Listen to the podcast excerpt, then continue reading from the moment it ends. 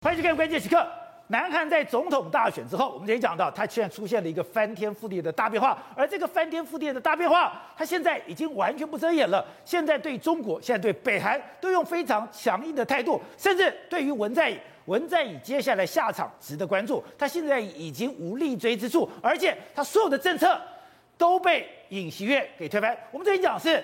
他本来在任内提拔了一些军方高层，可是没有想到尹锡悦把所谓的参谋总长、各军种的参谋长全部的拔掉。拔掉之后，本来文在寅对中国最重要的承诺就是三不政策，也就是我的萨德系统我不会扩张，而且我里面连我的飞弹数量我都不会增加。可这个三不政策我已经把你给推翻掉。还有就是过去文在寅是讲，哎，他要游移在美国跟中国之间，我是安全靠美国，经济靠中国。可是现在对于尹薛来讲，我没有错。我的安全还是要靠美国，但是我的经济要靠全世界。我跟你中国，我要渐行渐远。而渐行渐远的时候，就看他已经完全没有过去那样的畏畏缩缩。当北韩发射导弹之后，他马上做了一个反击，做了一个什么反击？他把北韩核设施全部公诸于世。这是过去南韩绝对不会做事，甚至包括中国跟俄罗斯昨天不是飞到了南韩的航空识别区吗？他也讲。现在南韩也不会退让的。现在南韩要把这所有的情报全部公诸于世，所以施总，你都没有想到，哎，尹学上台之后，对于整个韩国，对于世界的冲击这么大，那就不用讲，哎，我觉得文在寅现在很可怜哦，没错，他搞不好一定会被清算，因为他实现他的政治承诺，他到了一个只有百人的小镇里面，他在那边隐居，他在那边种田，可是没有想到外面二十四小时有人对他抗议。这个小镇苦不堪言，而且现在美国跟韩国呢，已经要全面的追杀文在寅，全面追杀文在寅。他住在他住在这个乡下地方隐居，这个数百人的这个小村庄，每天有上千人去那边抗议啊，扰乱的他几乎快要活不下去。周边的居民已经有人去送到医院去了，你知道，每天就有人去那边扰乱他。我文在寅是总统之尊，对，总统之尊下来以后，我也不问世事。是，我刚刚讲，就是在这个数百人的小镇里面，对，我戴个斗笠，我在那边种田，对，外面都是这种人，对，那抗议的人比小镇的人都还要更多。为什么？因为现在文在寅在韩国来，注定他所有的一切可能会被抹杀掉，这么惨。你看，现在尹锡悦上任，那五月十日上任不到的这个，约莫两个多礼拜时间，两个多礼拜时间，他现在已经完全把过去文在寅政府所遗传全部给他推翻掉，包括什么三部政策。过去，哎，你以文在寅为了要讨好中国，就说啊，我三步政策啊，我不会多增加这个萨德的系统，我不会增加入这个美国的飞弹防御系统啦，那我不会赞成所谓的美日韩的这个同盟。他说没有，这三步政策我们要把它废除掉。对，另外一个，过去以这个文在寅啊，安美经中，就是安全靠美国，经济靠中国。他说没有，我们现在呢，我们经济不靠中国，我们经济要靠世界。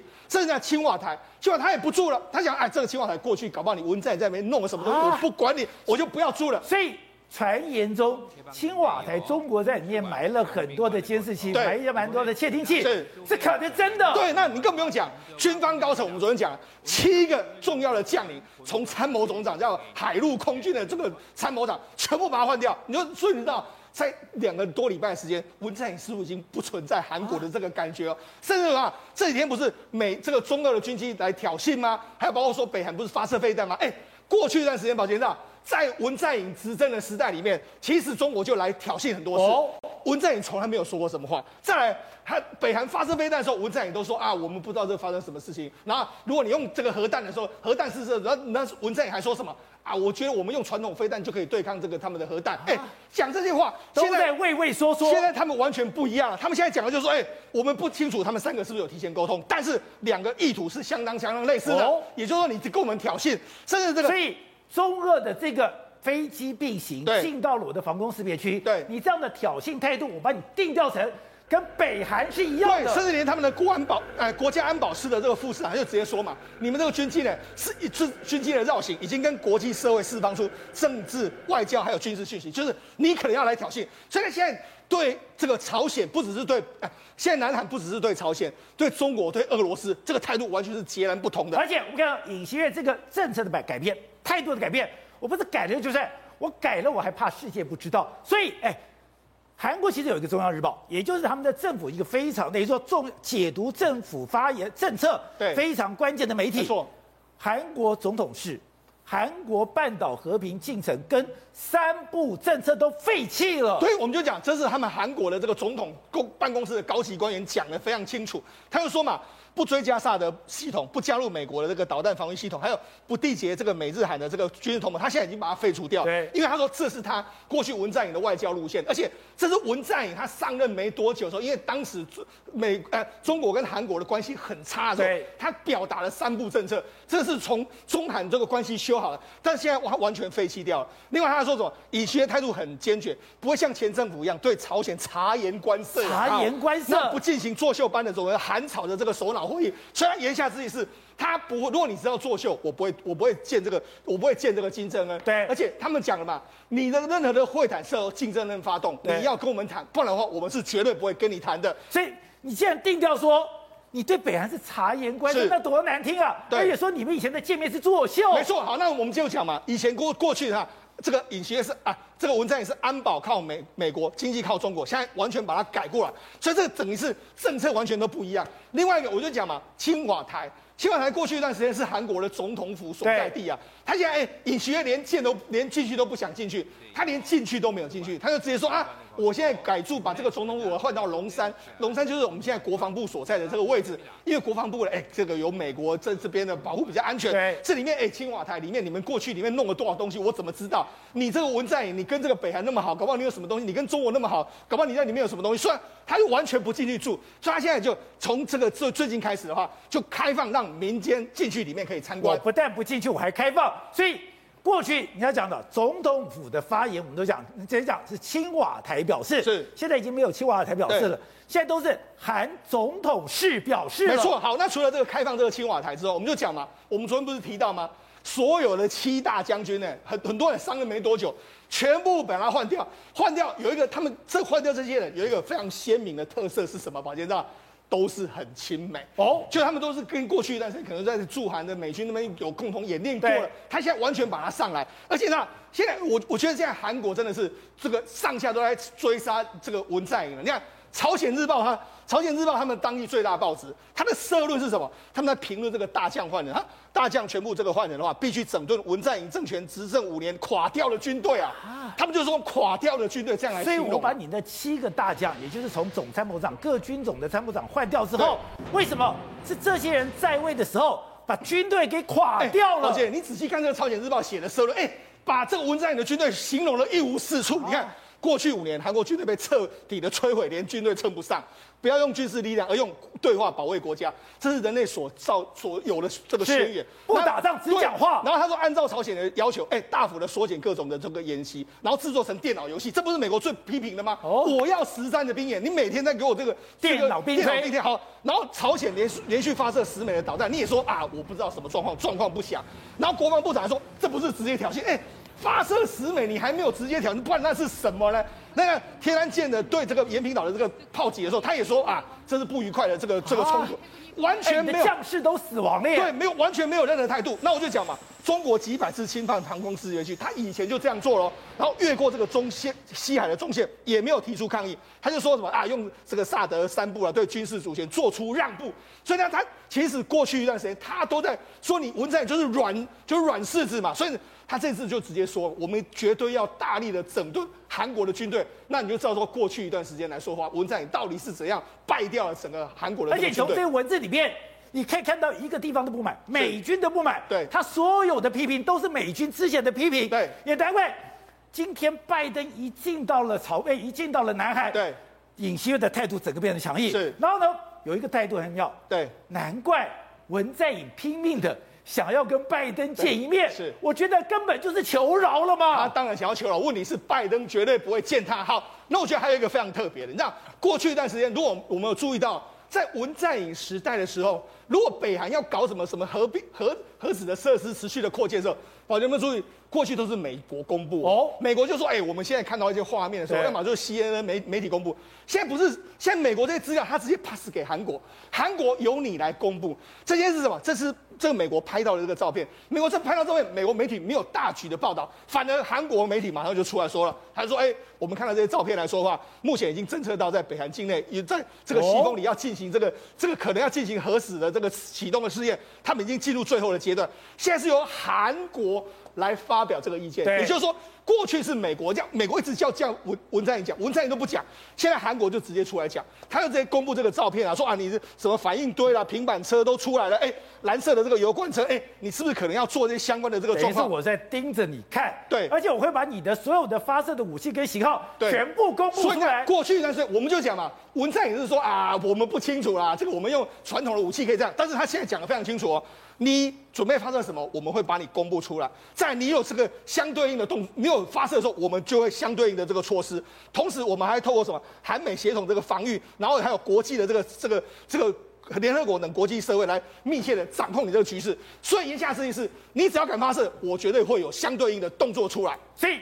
难怪文在寅对现在已经无立锥之处了。而且文在寅真的是非常惨。那他他为了这个，他要去这个退休，他还找了一个地方。他说：“哎，我要到比较偏远的地方。”我选的时候只有几百个人的这个小小镇。好，他这个地方你看，他还带着这个斗笠，然后这边各个做耕田，这样哦，我要告老还乡啊。就被他哎，他告老还乡，没有人，人家不会饶过他。那所有的你看抗议人潮就全部都来了。你看，甚至还出动喇叭车，而且二十四小时吗？对，那而且那他们的成员呢还不止这样，他们是二十四小时，而且他们还直接在那边扎营，在那边就跟你长期抗战。那么而且那个地方现在已经变成是一个小镇，大家都很多抗议人就络绎不绝。那那里面抗议最多的是什么吗？他们拿出这个高音喇叭是在讲什么？他在讲朴正熙的演讲。因为什么？因为你干掉这个这个朴正熙的女儿，这个朴槿惠，他们很恨你啊，所以二十四小时不断的这样放送，就是。文在寅没事，就没想到周边的居民已经开始生病一大堆，因为在在地都是一些老人，所以那事实上这个告诉你说，文在寅的追杀的确接下来会进行一个重动，而且现在美国跟韩国现在的所谓的当权派，对他们最气是有这么严重吗？对，过去五年韩国的军力完全的荒废掉，没错，是啊，我们就讲刚才的社论已经讲了，过去五年是军力是几乎是不成军队，我们跟你讲。事实上，在二零一二年的时候，哎，韩国我们记得很清楚哦。当时亚丁湾不是这个索马利亚海盗非常猖獗的时候，哎，韩国还出动他们的特种部队远程的打击去抓你们的，哎。当年的海军特种部队，他们是跟美军相关狩猎的受训的这个结果啊，就以前的战力这么强，就这几年你完全是在那边打电动，所以他告诉你啊，为什么美国会对文在寅非常不爽？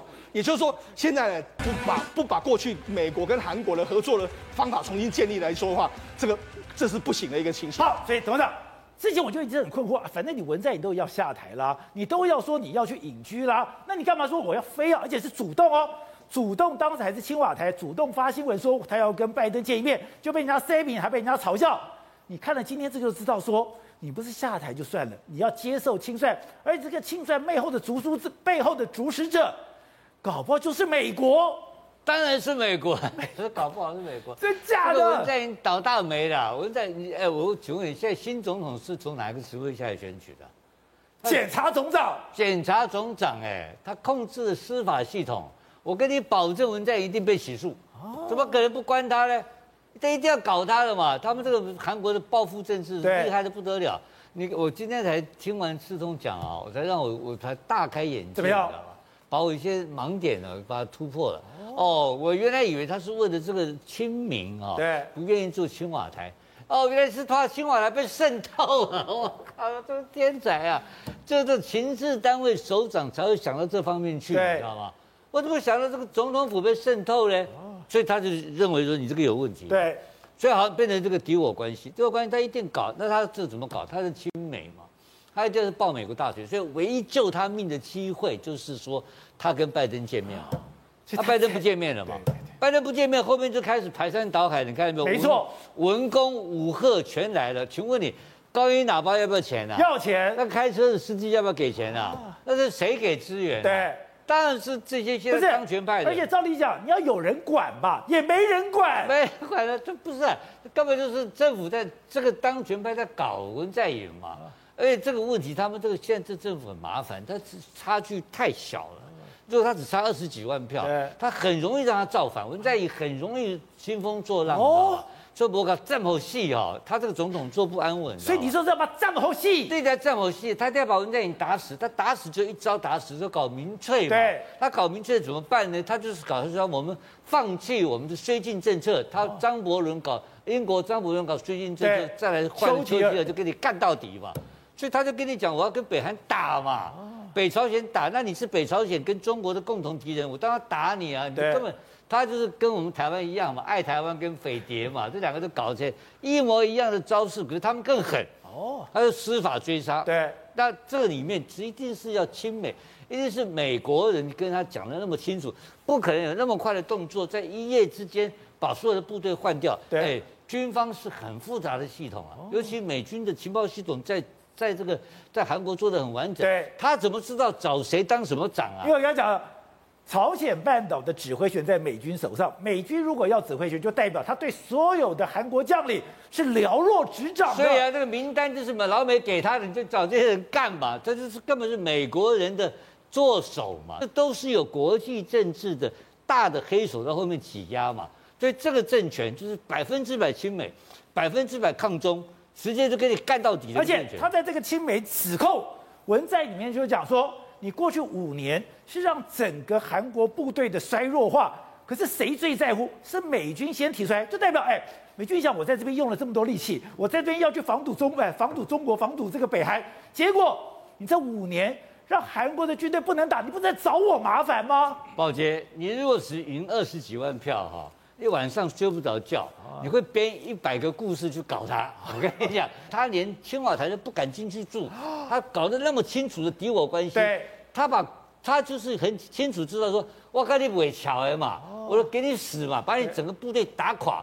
他这五，他这五年，他是五年的执政这个这个执政期啊，然后马上拉到跟日本合作。你看，他马上跟美国合作，看起来是做国际布局，其实是那个微弱政权二十四万票的那个差距太小之后的一个保固的一个政策嘛。所以他才要把文在寅所有的政策，像三部政策，包括安美金州，包括军方高层的力量，全部抹掉，把它打成共匪，跟台湾一模一样，爱台不爱台，你这个就是不爱不爱韩，他跟你两分二分法嘛。所以他把这个整个给你摧毁掉，你只要敢跟他在一起的人，通通抓，跟你搞这搞民粹嘛，典型的民粹就是韩国民族主义，把它跟亲美整个挂钩，整个大量清洗，后面一定有大动作出来的，否则他这个政权是是为岌岌可危嘛。而且另外就是你刚刚看到了他的国家安保副部长金泰孝讲的话，中俄这次巡航在五月二十四号实施的演练，他定调什么？定调就是。你跟北韩发射飞弹是一样的，你说这是一个天大地大的宣言。哦，这个我当天这个飞机飞完之后，我就说要观察一个礼拜，看看到底谁在反应。结果千万没有料想到是南韩反应，南韩反应出来，而且是安保室副部长。对，怎么样反应都应该是不是由日本的这个外交部来反应，对不对？国防部反应嘛。这个不是，是南韩的这个什么什么安保什么副部长，他他这个话更狠了，他告诉你什么话，你知道吗？就是你们这几个家伙是共同串谋好的嘛，而且你这来搞这个东西就是要来恐吓拜登嘛。他讲的没就是恐吓拜登啊，就是说向国际社会释放政治外交和军事资讯，就是你现在很简单，你中共选边站了嘛。对，他讲话只有一个目的。就是中国共产党，你跟着一起来飞来警告我们飞轰炸机来这一趟，就是跟国际社会告诉我，我告诉国际社会，我恐吓拜登，我跟这个俄罗斯选边站，然后我跟北朝鲜选边站，摆明的就是扣这个帽子。这个帽子扣上去有什么效果呢？美国现在正在做的针对习近平的个人跟他的所有的重要干部的一个重要法案，就是执执就是在参议院要审查的执行法案，这个轴心法案。这个法案挂了，一定过。哇，过了之后，我跟你讲，这问题大条了。怎么会叫大条？就会变成第二次制裁有可能开始，跟他中美关系陷入一个更残酷的一个冲突的时代开始。好，所以提问：过去文在寅的时代里面，哎，韩国其实也不是文在寅哦，包括像朴槿惠的时代，包括李明博的时代，我都是去安抚中国，跟中国保持友好。现在到了这个所谓的尹锡悦，完全改变吗？他完全跟美国站在同一边，把中国当成敌对国家吗？而中美国最近又做了一个动作，他们居然我不知道有假想敌中队吗？过去的假想敌中队有很多是以苏凯系列，等于说是二式装备，现在全部改成中国了。对，美国在警告所有亚洲国家说，已经没有所谓的模糊空间了。你要么就站在我美国这一边，要么就是跟中俄站在一起。所以现在尹锡悦其实就是一个站选边站的一个很重要的表现了。那对韩国来讲的话，其实他什么事情都做得到。之前来讲，中俄军机去骚扰这个南韩的领空的时候，你知道南韩的 F 十六升空之后，结果真的是发射子弹，发射一百多发子弹哦。然后另外呢，韩国的 Coast Guard 在那个东海上，在黄海上遇到中国非法捕鱼了，也是同时开枪。这个这个事情在中国来讲的话，其实他们的这个非常非常重视这些事情。因为什么？其他国家，日本来讲，台湾来讲，会去看一下，对，是不是？哎，不要引爆战争。但是对韩国来讲的话，他们是采取硬的一个做法哈，就绝对开枪。所以上一次我们是。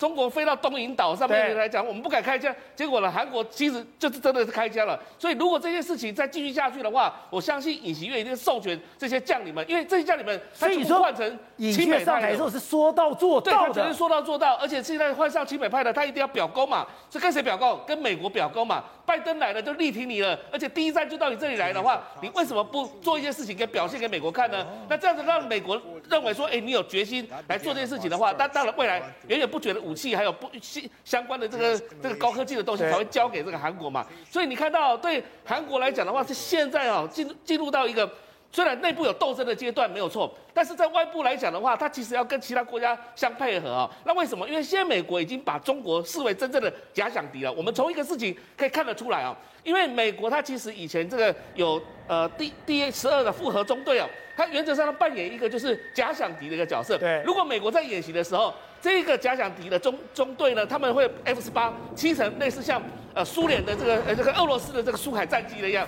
不过最近当然在发现了一件事情啊，他现在都气成像歼十一的这种战机，从苏凯变歼十一，对，从苏凯变歼十一，也就是说他已经把俄罗斯抛抛弃了，就是说俄罗斯不是对手。现在是中国才是真正的对手，俄罗斯不足为患。现在真正的敌人是中国。对，所以七成七歼十一的样式呢，来跟这个美国的其他军种来进行这个联合演习哦，来扮演假想敌，扮演这个呃红队的一个角色。那另外来讲的话，还有被发现到说，美国的士兵呢假装穿着这个解放军的制服了，旁边还有这个背章上面呢写着什么“棍棒与石头”简体中文字啊。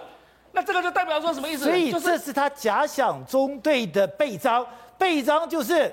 棍棒与石头，对，棍棒与石头。那当然，这个前几天那个那个中国外交部的发言人哦，才讲说，你要嘛当朋友来讲，我们有有有酒喝；如果你要当豺狼虎豹的话，我们等着你是猎枪。猎枪。对，这个概念来讲，就是说中国它会来硬的嘛，石头跟棍棒就是来硬的措施。所以这个解放军他们把解放军视为一个假想敌的一个作战的一个对象来讲的话，那就是等于说美国已经非常确认了中国就是一个敌对的状态。那另外来讲的话，还有。这几天哦，其实中国就在南海，因为趁着拜登到韩国、日本访问的时候，中国在南海划了一块区域，在进行这个军事演习。那这个军事演习呢，就被国泰航空的机师哦拍到一些画面了。谁啊？什么画面呢？竟然从海里面的潜水艇哦，发射这个弹道飞弹起来，而且在空中被被拍到。所以这个这个是飞弹，飞弹的轨迹。飞弹的轨迹是从水面下发射，就代表它是潜艇发射的，是是由潜艇发射的，所以代表说其实中共也在做备战的动作。那为什么？因为就是中共在备战，都在备战，因为他不晓得说拜登他到最后要用采用方采取什么方式来对付中国，而且现在看到不管是日本、韩国，甚至接下来菲律宾还有澳洲选举完之后。大部分都采取一个亲美的一个政策，那如果是采取这个亲美政策的话，会不会形成一个亚太版的小北约这个情况出现？所以中共它现在来讲的话，也是采取一个比较硬的一个措施。好，所以提问，你说《纽约时报》这篇文章值得玩味，就是美国加速去重塑台湾的防卫，去干嘛？去阻挡中国？哎，等于说。他对台湾的整个战略的思想要求全面改变吗？对，没错。以前来讲的话，台湾叫做什么境外决战嘛，然后后来就改成所谓的这个禁止决战滩头，对，抢占滩头。那现在来讲的话，其实美国认为说这些都不足以是捍卫台湾了，因为如果第一个上兵伐谋，你就是要什么阻止武力发生嘛。这是现在不然是布林肯或者是说这个国防部长奥斯汀他们采取的一个策略。但是接下来如果这个中国敢动武的话，怎么办？做源头打击嘛。所以现在要台湾来做的话，你看台湾发展这个熊熊山飞弹，还有发展这个天空，这些都在做源头打击，增加增加射程。日本也在做同样的事情，因为为什么？因为日本从北海道一直到西南诸岛这个地方，他们就在精心的这个破坏，一种就是所谓的长城飞弹、中呃中程导弹的飞弹。中程导弹飞弹的话，可以针对中国来讲，你比如说在那边还在装填燃料的时候，我就可以做源头打击的一个动作。那这样的话就可以避免中国来讲的话，它的飞弹攻击到这些国家。所以现在来讲，这个都要靠什么？靠卫星，靠这个雷达系统，靠相关的所有的侦察设备。所以美国它现在进一步的。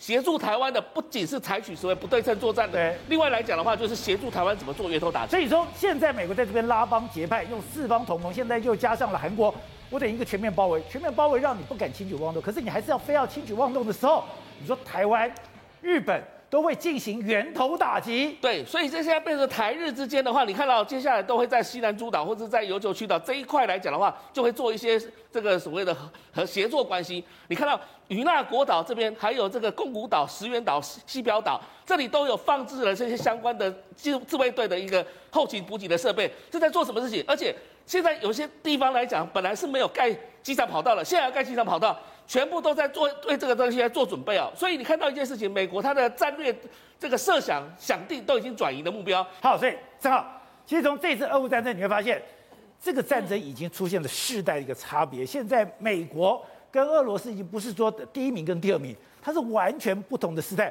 我们看到的俄罗斯最近为了要抢就抢夺所谓的顿内茨克，抢夺卢甘斯克，哎，我又开始狂轰炮这个炮击，可是没有想到。你火炮再多，火炮做再猛，你都不能越雷池一步。哎，没有说我们现在看到是这个俄罗斯用多管火箭去炸这个利曼的画面了。哎，其实坦白讲，我单纯就一个外行人来看，这这真的是很惊人嘛？这是俄罗斯，俄罗斯啊，效果是真的很好嘛，声光效果就真的不错。可问题是，当你用这么多火箭弹去炸利曼的时候，利曼到现在还没有完全被俄罗斯打下来。利曼当然有它的战略位置，利曼以西就是斯拉夫扬斯克，就是所谓的俄呃乌克兰的乌东前进战场，可是打打不下来，就是打不下来。现在是这个是看俄罗斯去炸这个阿瓦迪夫卡，阿瓦迪夫卡在这个马利坡以北的一些东西。对，你看一样，它的火炮都非常非常厉害。可问题是，今天的战况告诉我们说，可是他以前就是这种密集打击拿下车臣的。是啊，第一件事因为车臣没有精准打击嘛，第二是车臣不耐打嘛。可今天的战况是说，俄罗斯疯狂炮击四十多个城市，可是它城城镇哦，可它的进展有限。可反过来，你看乌克兰。乌克兰今天弹簧刀终于让我们亲眼看到弹簧刀。弹簧刀，对，哎，昨天看到是弹簧刀轰炸的画面，对不对？现在有看到弹簧刀发射的画面。这是弹簧刀，哎，你看好小巧，对不对？你看就那么小巧的那个弹簧刀，它用手上一个遥控器压一下，它就可以发射。然后呢，我们再回顾一下，看昨天这个轰炸的话，你看它旁边还有电脑，对，对不对？这电脑你还可以看，你看直接去监视。所以说我按那个按钮，我是操作手，可是我在操作者旁边，旁边还有一个人有荧幕，荧幕里面。我是可以把所有的战场状况一目了然，给我看吧。这所有的都在他的这个所谓的瞄准手上面。对你看，这是瞄准手上，然后你就直接看到，这是昨天就刚刚大家讲过嘛，俄罗斯的士兵在这个坦克上饮酒作乐嘛，啊，我弹簧刀就已经瞄准你嘛，直接连人带车精准打击。就你看。那些俄罗斯兵是傻傻这样看着看着看着就被打掉了，我就听到有怪声音嘛。你现在怪声，你就抬头看嘛，抬头一看爆了嘛。可你看看弹簧刀这么小一个，这应该是弹簧刀三百，有三百跟六百型，应该是小型的。好，然后另外一个更扯，北顿涅茨克河，我们都知道俄罗斯一直想要过，对不对？我们来看哦，俄罗斯用 BMP 的装甲车，就是那种小部队啦。这个装甲车想偷偷过河，你看这装甲车，因为这个 BMP 装甲车是可以渡河的，它可以慢慢在河上飘，哦、是可以飘过去的。所以你看，哎。渡河渡到一半就被打掉，哎，这是很夸张的状况。也就是之前我会被抓到，是因为我要大部队移行动，我大部队移动，我要盖浮桥，我盖浮桥有时间，要要花时间，所以我就被对方抓到。因为我要集结，我就把你集结到。我偷偷摸摸过河都被抓到，偷偷摸摸过河啊，因为它是只有一台车啊，然后它上面的，因为它可以慢慢飘，然后轮子动力让它往前走，一样哎，真的被抓到的时候，过河的中间我都把你打掉，然后这桥。桥如果盖起来的话，我一定把你打掉嘛，对不对？所以果不其然，你看乌克兰开始连着把这个桥全部打掉嘛。所以现在你可以看到两边整个世代对于战场的管理完全是不同世代。导播我们回，导播我们回看这边，另外啊从枪上面也完全不一样。你看哦，现在哦，现在我看到非常多乌克兰士兵拿了这个，哎，这枪用坦白讲，外行人光看就觉得蛮漂亮，对不对？或者是比利时的 FNF 两千的无托突突击步枪，这个是特种部队专用的。他所以中了是这样。从这一张照片，这他们是乌克兰的士兵，对，乌克兰的士兵用的是比利时的无托的突击步枪，对，F A 两千的突击步枪，无托的突击步枪，为什么这突击步枪就是特种部队在专用的嘛？哎，一分钟可以八百五十发子弹的。可反过来说，来找我们回来看，哎，俄罗斯现在前线士兵竟然还发到十九世纪的步枪，哎，一次打三发，一次打五发这种，哎，猎枪等级的，请问？你如果是俄罗斯的大兵，你看对方拿这种步枪，你拿这种步枪，你会想要打仗吗？这完全是不同世代的嘛。甚至哦，俄罗斯现在不是很惨，你看他，对对对，这是俄罗斯士兵的步枪，你看多惨啊！这还以为在拍古装剧哎。你看乌克兰拿乌托无无托突击步枪，然后一分钟打八百多发，俄罗斯士兵拿这种古装剧的，这种是二战的枪吧？对啊，比二战更久，他说二战更久，十九世纪末的步枪。这是很夸张的部分。那反过来，我们再给大家看一下这个乌克兰拿到这种突击步枪。哎，这个突击步枪每分钟打这个所谓八百五十发，然后呢，它里面这个那个那个眼镜呢、啊、是高精度的瞄准器哦。这瞄准器他说连在阴天的时候都可以看得像，所以那个眼镜有学问的。对，有有有，他说连阴天去看的时候都可以看到像大白天一样，非常非常清楚。所以两边火力根本没办法比嘛。甚至呢，现在俄罗斯有多惨？他们不是很怕被开罐吗？对，他很多坦克上面都用这个所谓的这个呃铁笼子，对不对？铁笼子来确保说，哎，我被开罐不要被开罐，就更惨。为什么？因为呢，要绕跑的时候没得绕跑，上面铁笼子会卡住，跑不了。对，所以很多乌克兰、俄罗斯士兵抱怨啊，说这个反而变成是我们没办法逃命的这个地方嘛。所以整场战争，坦白讲，我觉得真的科技决定了一切。而且是你说接下来关注的重点可能在黑海。我们看到北约跟美国，哎，我只是提供武器，可是我不介入，避免卷入这个战争。可是，当你俄罗斯要封锁粮道，你封锁黑海的通运的时候，造成附近的粮食危机，你就给了他们介入的理由，而且连埃及，俄罗斯的好朋友。埃及都要进来了，因为埃及有高达七到八成的小麦都是在仰赖乌克兰跟俄罗斯这边进口的。就是你打仗打了两三个月，换句话说，埃及现在整个通膨已经快要把整个国家给拖垮了。所以在这种情况之下，他想说，哎，你哎，我刷北说，你们两国没打没先没打出个胜负，我的埃及人快要饿死了。所以他现在某一种程度上逼着他们必须要跳出来说，你现在赶快包括黑海这边所有的海域给我开放，对，不然。不然的话，我们其他舰队连立陶宛都跳出来说，我们这些其他国家，我们可以组自卫队去买粮仓护卫，有点像押标的呗，你知道吗？用自卫队的名义，用自卫去把自卫队去把我们买的这一些粮仓全运出来。为什么会这样说？他们说乌克兰哦，以前哦，光靠他们黑海的七个港口，可以运出大概有五百万公吨的一些啊呃谷物啊小麦这些出来。因为战争的关系，目前为止运出来的量每个月大概只有一百万公吨，所以你换句话说，到目前为止已经至少超过两千万公吨的小麦被藏呃被压在这个黑海的那些港口，完全没有办法输出。那在这种情况之下，伊朗的通膨飙到四十几趴，然后埃及的通膨飙到二十几趴，其他世界国家都饱受这个通膨的压力，甚至连英国有高达七分之一人每天在想说，我是不是要少吃一顿饭才有办法去应应这个危机？那在这种情况之下，你说俄罗斯你要怎么弄下去？所以现在他们讲说，你普京很蠢啊！你现在你等于被制裁，制裁以后我就用粮食反制，可是你的粮食反制最受伤最重的国家都是非洲国家。中东国家，哎，这是跟你友好的国家，等于说，哎。你这个七伤拳是伤自己更重，而且你把盟友都得罪了。对，最重要一件事情是你把你的朋友全部都得罪了。你知道，其实像克鲁曼之前就讲过一句话，他说这一次啊、呃，西方世界国家联合起来去制裁俄罗斯的一个威力超乎想象。他说很多人都以为所谓的制裁是让你俄罗斯没有办法把你的货物卖到全世界。他说错。